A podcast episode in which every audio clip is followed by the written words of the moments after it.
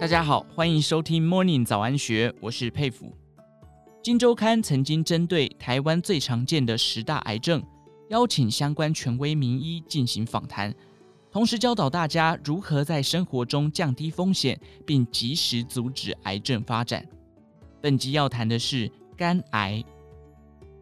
肝癌的发展通常是渐进式的，从慢性发炎、纤维化、肝硬化到最后才会出现肿瘤。台湾肝病权威许金川三十多年前做过研究，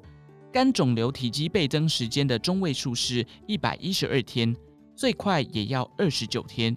如果换算成肿瘤直径，大概是从一公分变成 一点三公分。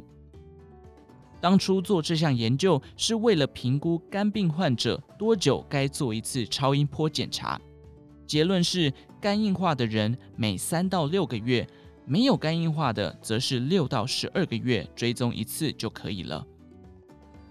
按照以上的追踪频率，就算发现肝癌，肿瘤通常不会超过三公分，都还可以做相关的根除治疗，例如手术、电烧、微波消融。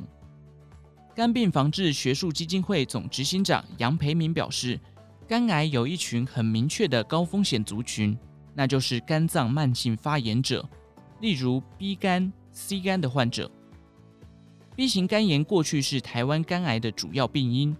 肝硬化患者罹患肝癌的几率超过正常人的一百倍，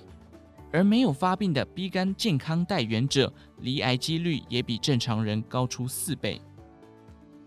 一九八六年，台湾全面对新生儿施打 B 肝疫苗，在这之后出生的世代罹患肝癌的几率大幅降低，而在这之前出生的民众也都应该抽血检验是否有 B 肝带原。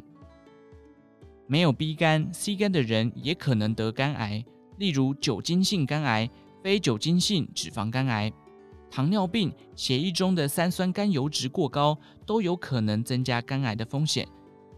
虽然常说肝脏是沉默的器官，但还是可以透过每年健康检查的抽血来检验。如果发现肝功能指数数值时不时升高，或总是不在正常范围内，就要多加留意。在肝癌筛检中，有一种相当不错的血液肿瘤标记，叫做甲型胎儿蛋白。不过，这种标记在面对直径三公分以下的肿瘤，有三分之一的数值不会升高，可能导致检验不出异常。所以建议还是要搭配肝脏超音波，至少一年做一次筛检。以上内容出自今周刊编辑团队，更多精彩内容欢迎参考今周刊官方网站或下载今周 App。有任何建议也欢迎留言告诉我们。祝您有个美好的一天，我们下次再见。